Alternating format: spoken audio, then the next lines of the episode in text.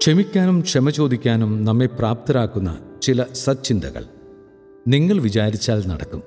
Q and എയിൽ Tindu Sony. വിവാഹിതനാണ്. മുപ്പത്തഞ്ച് വയസ്സ്.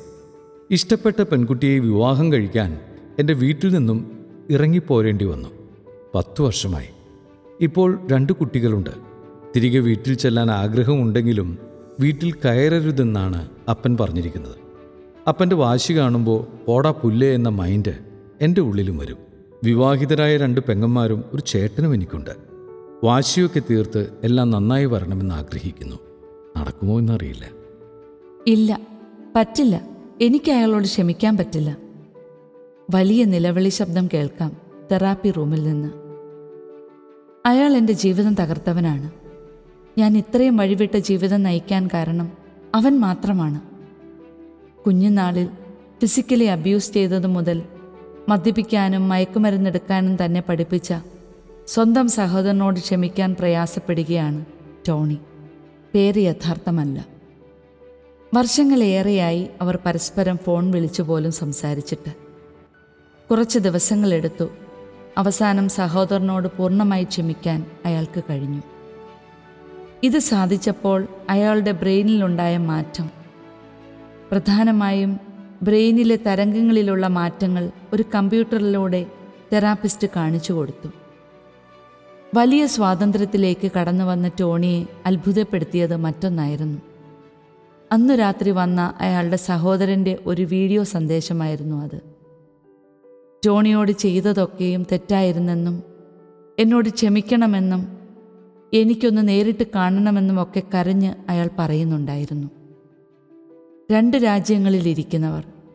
ഒരാൾ ക്ഷമിച്ചു കഴിഞ്ഞപ്പോൾ മറ്റേ ആളിൽ പ്രത്യേകിച്ച് ഒരു വാക്കുപോലും പറയാതെ തന്നെ ഉണ്ടാക്കിയ മാറ്റം അത്ഭുതകരം തന്നെയല്ലേ?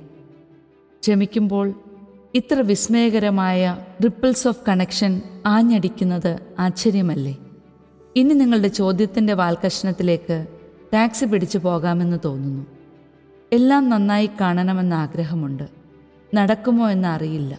നടക്കും. തീർച്ചയായും നടക്കും. നിങ്ങൾ വിചാരിച്ചാൽ നടക്കുക തന്നെ ചെയ്യും. പക്ഷെ ഒരു കുഴപ്പമുണ്ട്. ക്ഷമിക്കുന്നത് പോയി ക്ഷമ ചോദിക്കുന്നത് ഭൂലോക തോൽവികളുടെ ലക്ഷണമാണെന്നുള്ള പരമ്പരാഗതമായി കൈമാറി വരുന്ന അന്ധവിശ്വാസം എടുത്ത് ദൂരെ കാട്ടിലേക്ക് വലിച്ചെറിയണം. നിങ്ങളുടെ വീട്ടുമുറ്റത്ത് വലിച്ചെറിഞ്ഞാൽ അത് എത്ര ചീഞ്ഞതാണേലും നിങ്ങൾ എടുക്കാൻ ഓടിയേക്കാം.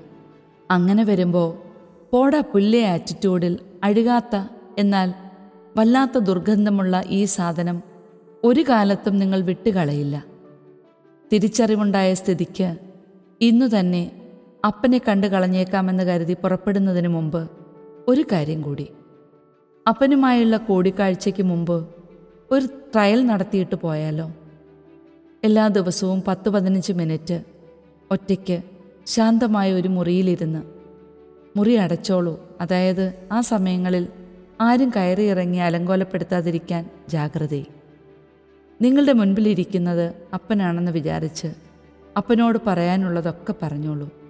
പരിഭവങ്ങളും പരാതികളും ക്ഷമ ചോദിക്കലുകളും അങ്ങനെ അങ്ങനെ. ഒരു ട്വിസ്റ്റ് കൂടിയുണ്ടേ നിങ്ങൾ പറഞ്ഞു കഴിഞ്ഞെങ്കിൽ അപ്പൻ ഇരിക്കുന്നു എന്ന് നിങ്ങൾ വിചാരിച്ചിടത്ത് നിങ്ങളൊന്നിരുന്ന് നോക്കണേ. അപ്പന്റെ സ്ഥാനത്ത് നിങ്ങളായിരുന്നുവെങ്കിൽ എന്തെന്ന് ചിന്തിക്കാനും ബോധ്യപ്പെടാനുമാണത്. അതുകൊണ്ട് ഈ പ്രവൃത്തി പലതവണ ഒന്ന് ആവർത്തിച്ച് ചെയ്യുന്നത് നിങ്ങളുടെ സിനിമയ്ക്ക് നല്ലത്. കുറച്ച് ദിവസങ്ങൾ ഈ പ്രവൃത്തി തുടർന്ന് ഒരു കോൺഫിഡൻസ് വരുമ്പോൾ ഭാര്യയും മക്കളെയും കൂട്ടി അപ്പനെ കാണാൻ പോകൂ. പരസ്പരം ക്ഷമ ചോദിക്കുന്ന അപ്പനും മകനും. വികാരഭരിതരായ അമ്മയും നിങ്ങളുടെ ഭാര്യയും. നിങ്ങളുടെ മക്കളുടെ കണ്ണുകളിലൂടെ പ്രവഹിക്കുന്ന പ്രകാശത്തെ കീഴടക്കാൻ അതുവരെ ഉണ്ടായിരുന്ന ഇരുളിന് കഴിഞ്ഞില്ല.